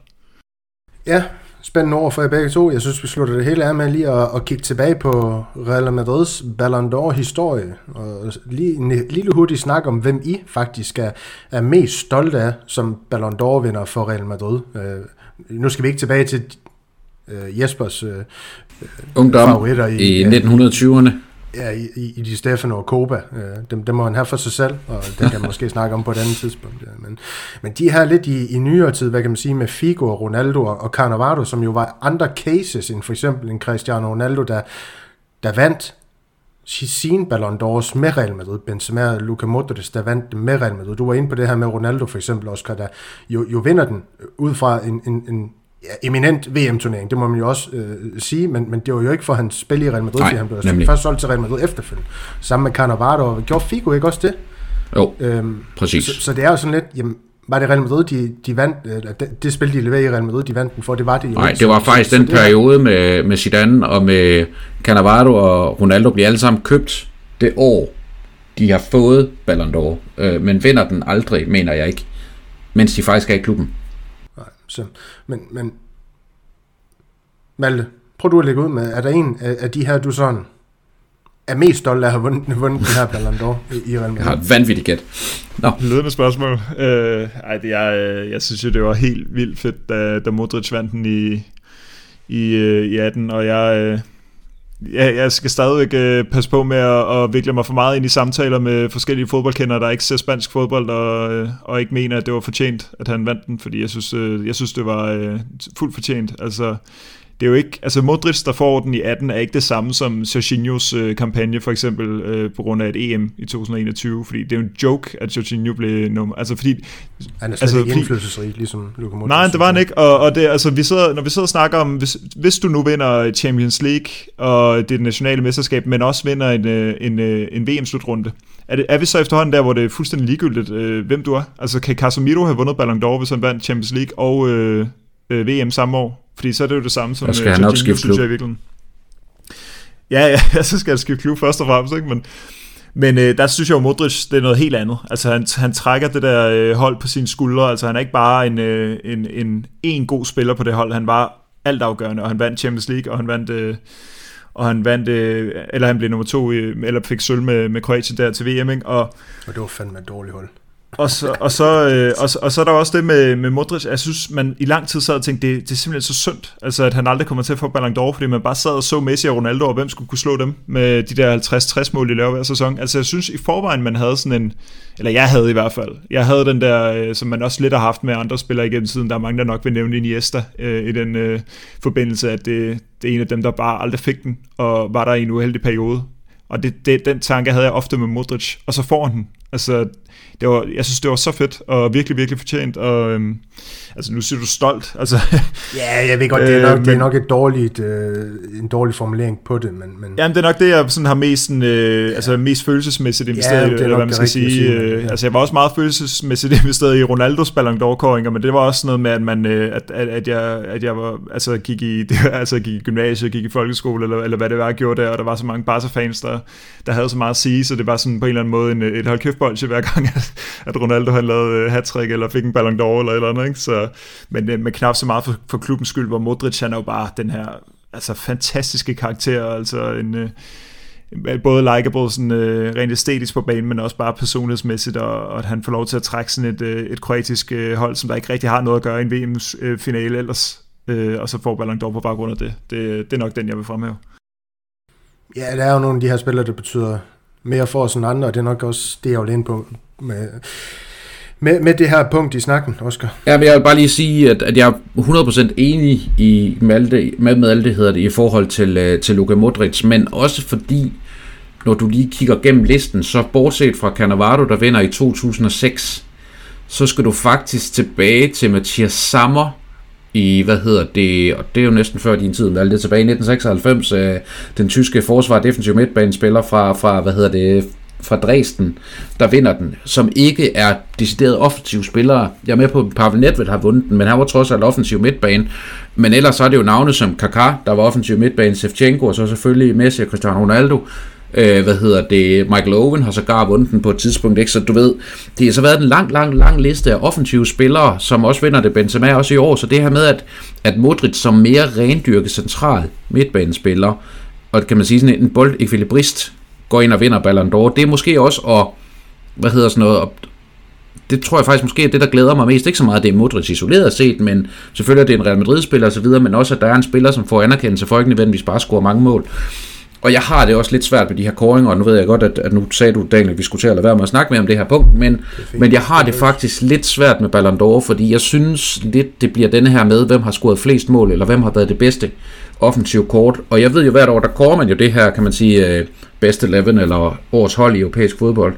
Og et eller andet sted vil det ikke gøre mig noget, hvis det var det, der fik mest opmærksomhed. Meget mere end, end faktisk den individuelle koring, fordi så vil det være, så vil Courtois kæmpe på lige fod med, med Karim Benzema, principielt set, fordi de begge to ville have lige gode muligheder for at komme på, komme på over hold. Men Courtois som jo rigtigt nok, og så kan man jo så sige, om han skal udtale det eller ej, men protesteret over, at han sluttede så lavt i kåringen. Øh, men det er bare et vilkår for en målmand. Det er et vilkår for en forsvarsspiller. De kommer aldrig til at slutte højt i en Ballon d'Or-kåring. Øhm, øh, Cannavaro gjorde det jo kun, apropos det vi sagde før, ikke, fordi han var anfører for det italienske hold, der vandt VM i 2006, og generelt selvfølgelig havde spillet en, en god sæson og så videre, men, men jeg tror ikke på, at, at det var sæsonen i sig selv, øh, som han havde der, inden han skiftede til, inden han skiftede til Real Madrid, øh, hvad hedder det, øh, hvor han var i Juventus, som, som gjorde det var det, han fik, det han fik den for. Det var virkelig meget, meget mere, at, at han, var, han var god til VM og var forsvarsstyrmand på chilensk hold, der nærmest ikke lukkede det eneste mål i den slutrunde. Ja, lige præcis, så vil jeg lukke den af med, at øh, jeg håber lidt, jeg fornemmer lidt, at Karim Benzema's Ballon d'Or, det er også et udtryk for, for mere end, end bare mål. Det er et udtryk for, hvor vigtig en spiller han har været for Real Madrid. Øh, hvor vigtig en leder han har været for Real Madrid. Det her med, at han jo havde anført bindet det meste af sidste sæson, selvom det var Marcelo, der, der var øh, den højeste i det her anciennitetshierarki, men det var Benzema, der ligesom var lederen øh, på banen. Øh, det han tilbød Real Madrid på banen med både sin assist og, og mål, som jo selvfølgelig er, er, er ganske udslagsgivende, når man skal videre i de her knockout-faser, som, som Champions League de jo også øh, byder på. Så mm, jeg synes, øh, det er et udtryk for også øh, den fabelagtige spiller, øh, Karim Benzema, han øh, i det hele taget er. Øh, lidt en sejr for fodbolden, han fik det den her gang i min, i min verden, og det ikke var et eller andet toghorn, øh, som, som det plejer at være. Men øh, lad os parkere den der med, med, med, med, med, med det udsagn om toghorn, og så op videre til næste del af quizzen. Åh oh, gud. Hvor et, øh, ja, hvor et, øh, jeg tror, der er lagt op til, at I skal, I skal vælge et tema hver. Nu skal jeg lige se. For, ja, nogle, øh, kan vinderen for første runde vælge først. Så vinderen for første runde, det var dig, Malte. Du får lov til at vælge, om du vil have... På trods af, at du sagde Marcelo to gange. Ja, det er fair nok. tema altså, om det forbudte skifte. Den var ikke gået med var. Eller tema om Ballon d'Or. Øhm, hvad sagde du først? Jeg, jeg glæder, du sagde øh, det forbudte skifte, det var det, du sagde. Ja, ja jeg tager Ballon d'Or. Du tager Ballon d'Or, okay. Ballon d'Or, den går på. Nævn de tre spillere, der har vundet en Ballon d'Or delvist for deres præstationer i Real Madrid. Det vil sige, at de har spillet en del af bedømmelsesperioden et andet sted, og den anden del i Real Madrid. Jamen for at citere Oscar, så, så siger jeg Figo, Ronaldo og Cannavaro. Men, øh. Jamen, øh, fuldstændig korrekt. For helvede. Så vi har en øh, vinder Men det vidste jeg nu godt, Oscar. Bare ah ja, det er godt. Var det fordi, åh oh, gud. Men, men jeg, synes, jeg synes jo alligevel, Oscar, du skal have lov til, at, til den her med det forbudte skifte. Ja. Øh, sidste gang en tidligere Barcelona-spiller skiftede til Real Madrid var i 2007. Hvem var det? I 2007? Det burde jeg jo vide. Jeg vil, gå, jeg vil gerne hjælpe så meget, som at han var argentiner. Eller han er argentiner. Han, er ikke. Han var argentiner, ja. Hvorfor kan jeg ikke svare på det nu? Og han var angriber. Eller, ja, han... Jeg kender kun Iguain, og det var ikke ham. Nej. Eller ikke Gago. Nej, han var heller ikke angriber. Hvad fanden er det? Hvorfor kan jeg ikke huske, hvem det er? Jeg ved det, altså jeg... Jeg tror heller Det ikke, rimer jeg- på Gorgonzola. rimer på Gorgonzola. ah, Saviola. Selvfølgelig. Og det er fandme en god hjælp. Ja, Det var den gode Javier. Yes. ah, han var allerhøjst en parentes i fodboldhistorien. Ja, og derfor også Real Madrids historie, som jo er lige med fodboldhistorien. Ja. Men øhm, Ah, Malte, det du har vundet quizzen. a I stretch. to, I har Ja. 1-1 indbyrdes mellem jer nu. Ah. Han er en Jeg må sige, vi er lige nødt til at sige til Niklas, at de der spørgsmål, han laver, det skal ikke være nogen, som man potentielt set kommer til at snakke om undervejs i quizzen. Nu er det anden Ja. quiz i træk, hvor Malte kan svare på noget, fordi jeg har sagt et eller andet undervejs i Ja, podcasten. Ja, ja, ja, Ej, det er altså godt. skønt, du er kommet med Ja. på, på podcasten og med For det her quizformat også. Skal det, det er kun Daniel, der kunne, der kunne lave det der før. Vi skal have jer to ud mod hinanden på et tidspunkt. Okay. Ja, det, det kræver nok Christian, han har været så. Det, det må vi se, om vi ikke kan få stablet på benene en eller anden Ja, det tror jeg, ja. Men øhm, lad os hoppe videre til, til det sidste, vi skal igennem. Kort Elche, og så en kort optag til, til, til kampen mod Sevilla. Øhm, vi vinder 3-0 mod Elche i en kamp, der er ja, vel kunne enten 6-7-0.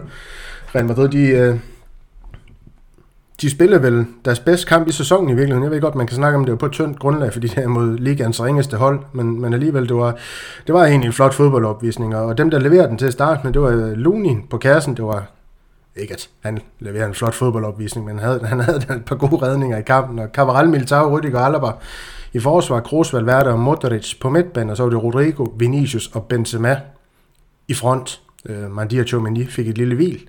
Øh, men jeg synes jo alligevel, det var helt tydeligt, at, øh, at Carlo Ancelotti han ikke havde lyst til at tage sig nogle chancer med det her opgør, selvom det var Elche. Man skulle, man, man, skulle sikre sig de her tre point efter den her sejr over Barcelona også, så man kunne øh, som minimum holde det her forspring på tre point. Øhm, jeg har bedt jer om, igen, ultra kort, at finde et positivt nedslag i den her kamp, og så måske også et mm, lidt mere negativt nedslag. Jeg ved godt, det er svært på en kamp mod Elche, som vi vinder 3-0, og måske kunne vundet meget mere. Øhm, øh, og, og så ligesom snakke kort ud for det. Så Oscar, Ja. læg ud.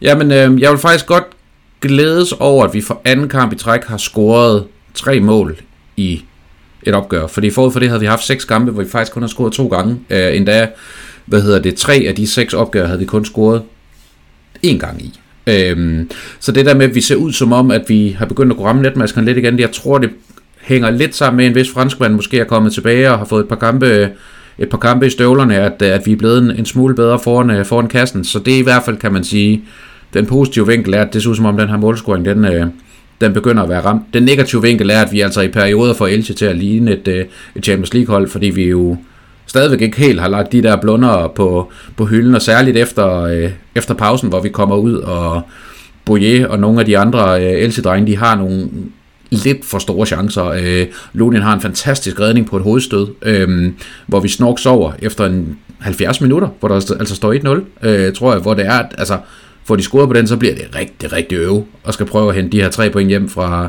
hjem fra Elche. Så, så på den måde kan man sige, der er det, øh, det er det nok lidt det negative, at vi stadigvæk har en tendens til at, at lukke kampene og falde lidt i søvn lidt for tidligt. Ja, Malte, din bud på en positiv og en negativ ting i kampen.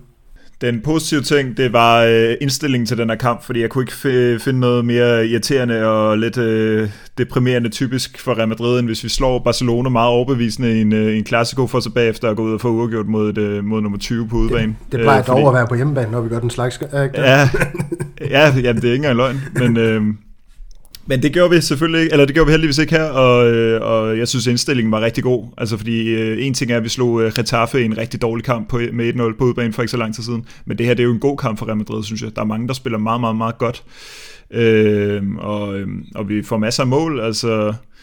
Så jeg synes, øh, indstillingen i sig selv, altså øh, Ancelotti, han har formået at, at virkelig pumpe ind i de her spillere, at de skal altså være der igen, fordi der er blevet snak, altså han snakket en del på pressemødet om det der med, at, at man ligesom har sat sig så meget op til den store kamp, at så det kan godt øh, give lidt øh, sådan fokus besvær på, på kampen efterfølgende, når der er så, altså når vi hopper helt ned den anden øh, ende af tabellen, ikke? men det var der slet ikke noget problem med her, og og øh, ja, min negative ting, det var i virkeligheden det samme, øh, som, øh, som også kan nævne med, at, øh, at, at de kom til de her store chancer, og nogle, nogle rigtig gode flugter, og faktisk skulle Lunin også øh, op med en, øh, det skal op med en god redning, men, men jeg kunne så også lige tage det der faktum at vi bare ikke får scoret på de der offside-mål. Altså tre offside-mål, det er jo, det er jo egentlig ikke fordi, at det er sådan rigtig Real Madrids skyld eller noget, men, men det er bare, altså vi havde, vi havde en kamp mod øh, Valencia for nogle år siden, hvor vi tager 4-1 på et selvmål og tre straffespark, som Marcus Soler sparkede ind. Ikke? Altså det, sådan nogle totalt underlige kampe, hvor det, øh, at det bare går helt galt, uden at det rigtigt er sådan en Real Madrid skyld, og så lige pludselig så kampen forbi.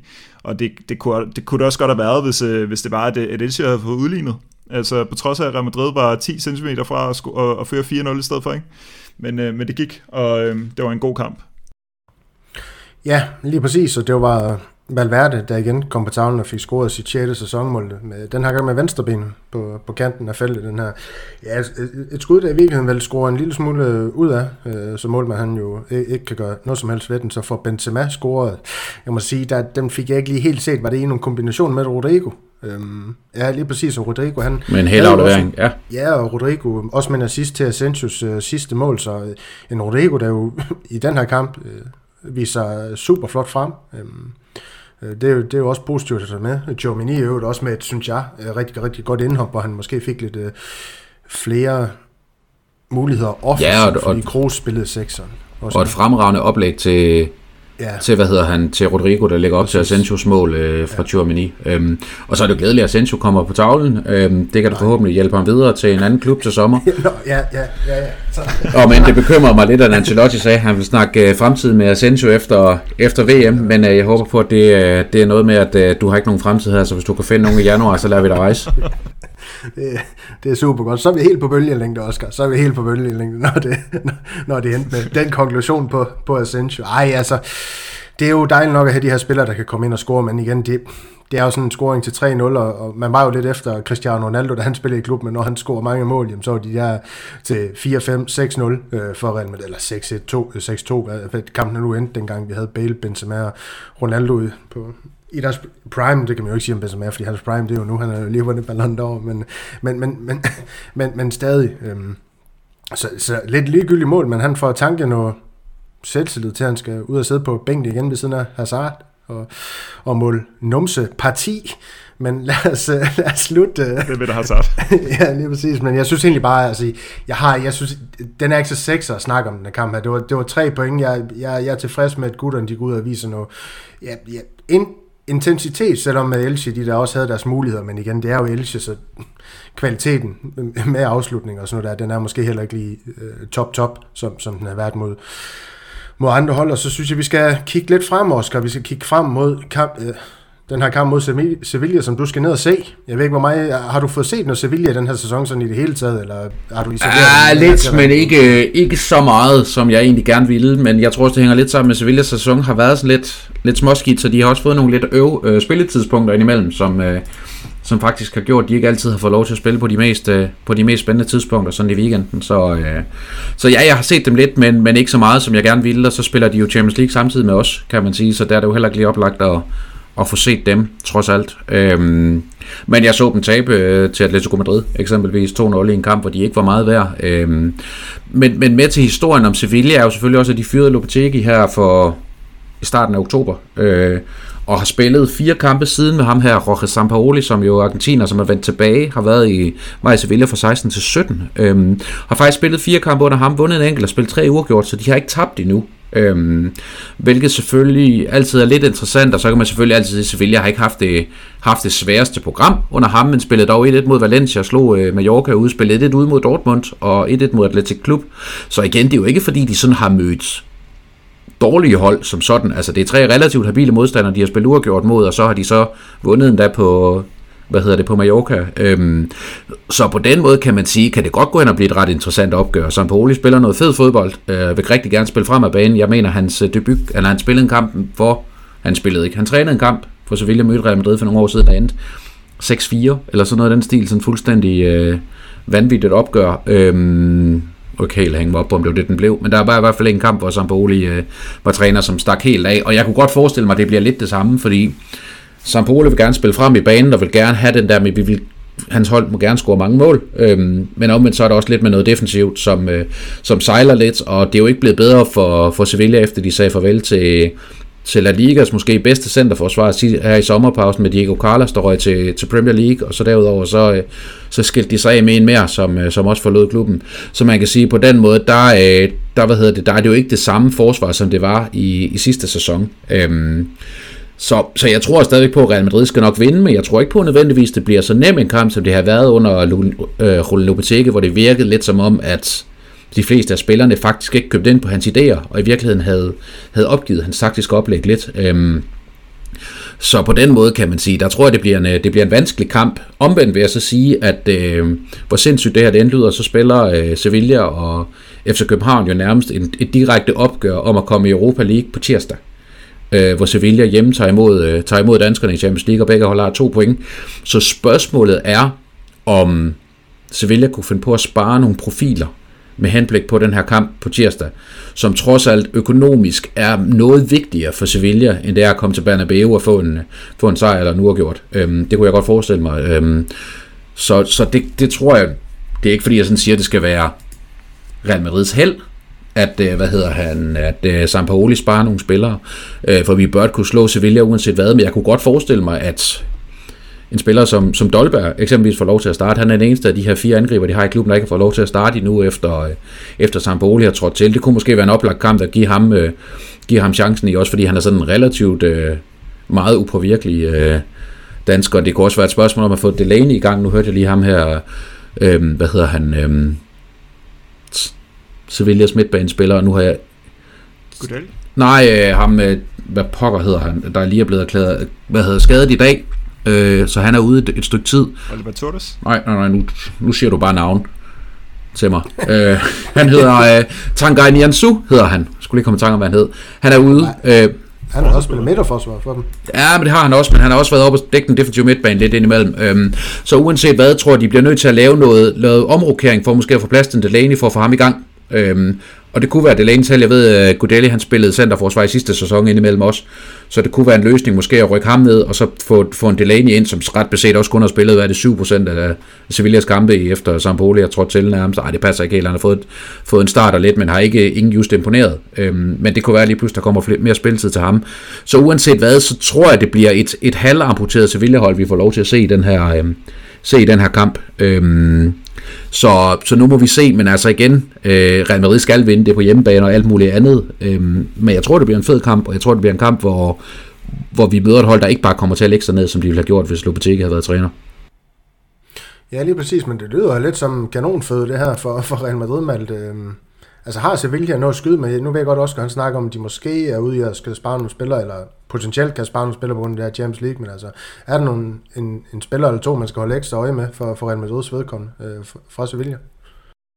Altså, jeg har ikke øh, set det helt store til, til Sevilla den her sæson. Øh, det gik op for mig, at den, øh, den kamp, jeg nok så med, med størst fokus, det var nok, øh, eller det var Espanyol-kampen, som vist er den eneste gang i hele sæsonen, hvor de har scoret mere end et mål på en kamp øh, hvor de vinder 3-2, og i øvrigt øh, kun en af to kampe, som de har vundet ud af de 14, de har spillet. Så øh, det er nok ikke øh, sådan helt øh, retvisende for, hvor, hvor, altså, hvad, hvor gode de var. Fordi Isco for eksempel var ret god i den kamp, og jeg har egentlig bare peget på, at hvis jeg skulle holde Altså jeg kommer til at holde øje med Isco.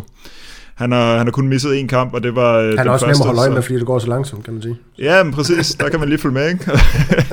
øhm, men, øh, men altså, Isco, altså, det er jo sjovt nok at se ham spille, når han får en masse spilleminutter i benene, fordi det har han jo ikke fået fra Real Madrid de senere år, så øh, ham vil jeg sidde og holde øje med. Og så, så, øh, så vil jeg holde lidt øje med det der centerforsvar, som også kan også være inde på, fordi øh, de har jo brugt, øh, de har jo to øh, meget unge øh, 20-årige centerbacks, de bruger Niasu og så øh, Salas, og så har de rykket rundt med, med Fernando og med Gudel og, og, og, og lidt her og der, ikke? men de har jo købt ham her Macau, som, øh, som er kommet ind i og, og spiller nu, øh, efter at, øh, at han har været skadet i starten af sæsonen. Og, øh, og han har altså spillet tre kampe med 90 minutter øh, direkte fra han kom tilbage, så, så det bliver lidt sjovt at se, øh, for, altså fordi ellers har de ja, Karim Rekik, hvis man kan huske ham, som jo ikke er verdens bedste centerback. Ikke? Altså det er sådan en, øh, en, øh, en Steven Savage ultralight eller sådan noget. Ikke? Men, øh, så det, det, de går med nogle, øh, nogle forholdsvis dårlige centerbacks, nogle meget unge centerbacks, eller nogle, nogle centerbacks, der i virkeligheden er midtbanespillere. Men her får de så en mand ind, som, øh, som er, er trænet til det og købt ind til netop den position. Og øh, jeg kommer nok til at holde lidt øje med, hvordan, øh, hvordan han gør det. Men, øh, men generelt er det jo, som, øh, som Oscar også var inde på, det, det, altså det er et Sevilla-hold, der har lukket øh, mange mål ind. De har allerede lukket halvdelen af de mål ind, de gjorde i hele liga i sidste sæson med deres øh, 15 styks. Og de har heller ikke scoret ret mange mål. Der er ikke rigtig nogen af deres angriber, der laver mål. Så, øh, så der er ikke rigtig den der store offensiv trussel, eller sådan et, et defensivt anker eller noget. Altså, øhm, så, øh, så jeg kommer nok til at holde øje med Isco, altså bare for sjov skyld. Ja, Oscar, det er jo ikke nogen hemmelighed, øh, i hvert fald ikke for mig, at, at når verden den selvfølgelig tillader til, og omstændighederne er til det, at øh, du godt øh, kan lide at, at tage en tur eller to uh, årligt uh, til Madrid for ja. ja, både nyde maden og, og, og, og, og drikkevarerne, men, men så sandelig også at se uh, ja, vores allesammen Real Madrid uh, spille uh, flot fodbold. Uh, ja. Har du på Santiago Bernabeu er det lørdag? Det må jo være lørdag, når vi spiller. Lørdag kl. 21, ja. Ja, lige præcis. Sidder der og ser Real Madrid spille, hvem regner du så bliver de vigtigste spillere for Real Madrid i den her kamp mod Sevilla? Oh, jeg håber faktisk, at Benzema spiller en formidabel kamp, når nu han skal fremvise Ballon d'Or inden, uh, inden kampstart og så videre. Det vil være, det vil være smukt. Uh, jeg håber, Courtois er tilbage, uh, men ikke fordi jeg er faktisk blevet relativt tryg ved Lunin, så det er ikke sådan, at jeg tænker, at vi skal få se at få, få ham tilbage. Uh, og så glæder jeg mig bare til at se, til at se Valverde rigtig meget. Uh, og så er der jo lidt en, en sjov lille personlig anekdote, at sidst jeg var på Bernabeu, det var den 26. februar 2020, øh, og nu ved jeg ikke, om nogen af jer kan huske, hvad der skete sådan øh, lige præcis i de dage i 2020. Der havde øh, Madrid deres første coronatilfælde øh, overhovedet, Øhm, og jeg var faktisk på stadion for at se Real Madrid Manchester City, sammen med blandt andet Christian Hansen fra podcasten her. Øh, der er et skønt billede, hvor Ramos bliver vist ud, og vi står i baggrunden. Øhm, hvor Real Madrid taber og ryger ud af Champions League efterfølgende, og det hele det er noget, det er noget værre hejs. Øhm, så jeg har ikke været der siden, så jeg glæder mig til at, jeg glæder mig til at returnere til, øh, til, til gerningsstedet, var jeg lige ved at sige, men, øh, men har været i Madrid en del gange siden, men ikke har, har ikke været på stadion siden da, så, så jeg glæder mig til at, til at returnere til Europas fedeste stadion. Jamen det er klart, og skal vi så ikke få et bud på resultatet på, på lørdag, Malte? 2-0 til Real Madrid. Ja, og Oscar, og en mm, 5-3. Ja, hvorfor ikke? Altså, det, det, Anne kan jo ikke gøre. Nej. Simpelthen. 5-3. Du skal se Stolberg scorer hat Ja, lige præcis, lige præcis. Og Mariano kommer ind og scorer to til sidst. Han blev helten. Ja, igen. Mariano. igen, ja. Og så forlænger vi med ham og giver ham en 10-årig kontrakt. Lige præcis. Vi parkerer den her. Vi lukker ned. vi siger, at øhm, Jamen, I skal huske vores mobile paybox derude. I kender nummeret, det er 1630WV, der havde jeg næsten selv glemt det. Men øh, det er altså nummer, hvis man har lyst til at støtte det her virtuelle projekt, vi er i gang i på matadister.dk podcast. Vi er en del måneder efterhånden skal så nu er vi hele seks i, i, i det her podcast-projekt. Så det kunne være dejligt med lidt støtte til projektet, som sagt. så, så, så vil jeg egentlig bare ønske dig en god tur, Oscar. Jo, tak til, jo, tak. Til, til Madrid og Malte. Vi to, vi ses jo i Leipzig på, på tirsdag. Ja, det synes ja. jeg heller ikke, vi snakker nok om, for det er jo også en næste podcast omtaler jo, og udkommer hedder det. Ja, Niklas, han har, han har i hvert fald lukket lidt op for, at der, der kommer til at ske en masse sådan spas og løjer på vores Instagram tirsdag, så det synes jeg jo derude, Madridistas skal følge lidt med i. Det kan jo være, at vi kommer til at snakke på tværs med hinanden i bilerne og sådan noget lidt på vej dernede. Det kan være, at uh, undertegne uh, Daniel Andersen her, han kommer til at spise en schnitzel live på et tidspunkt. der ja, det kræver, at der er nogen, der lidt penge til mobilboksen. Ikke? Så Lige præcis, så, der, så, der, så der er råd til mad på turen også. Så det gør, der skal også en stadionplatte til og lidt af hvert. Så. Men, øh, men hvis jeg lige også må sige en ting, altså fordi man kan sige, nu snakker vi om den her Leipzig-tur, hvor jeg, hvor jeg ved, I kommer til at lave en masse fede ting øh, på vej derned og, og dernede og selvfølgelig også hjem. Men generelt så sysler vi jo også lidt med nogle, med nogle andre lidt andre idéer og prøve at give vores lytter lidt noget andet. Vi har blandt andet snakket om, at vi skal vi skal prøve at holde en, en form for uformel øh, frokost en gang i december, hvor vi skal måske ikke køre formatet så stramt, men snakke lidt, øh, lidt løst om Real Madrid og for så vidt muligt prøve at mødes øh, hele, hele truppen, var jeg ved at sige, det er omfang, det kan lade sig gøre, så, så vi prøver også at, at lege lidt med nogle andre, nogle andre idéer end, end vores format, og selvfølgelig som det her, der bliver ved med at udkomme øh, så fast, som det nu lader sig gøre. Ja, og de andre ting kan jo kun lade sig gøre med lidt støtte.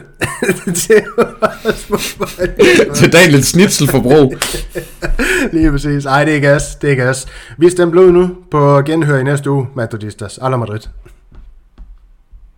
Så siger sgu da i nada mas en af Nej. du dræbte mig for det der med, at vi er bare i gang med at finansiere dit snitselforbrug. I nada mas.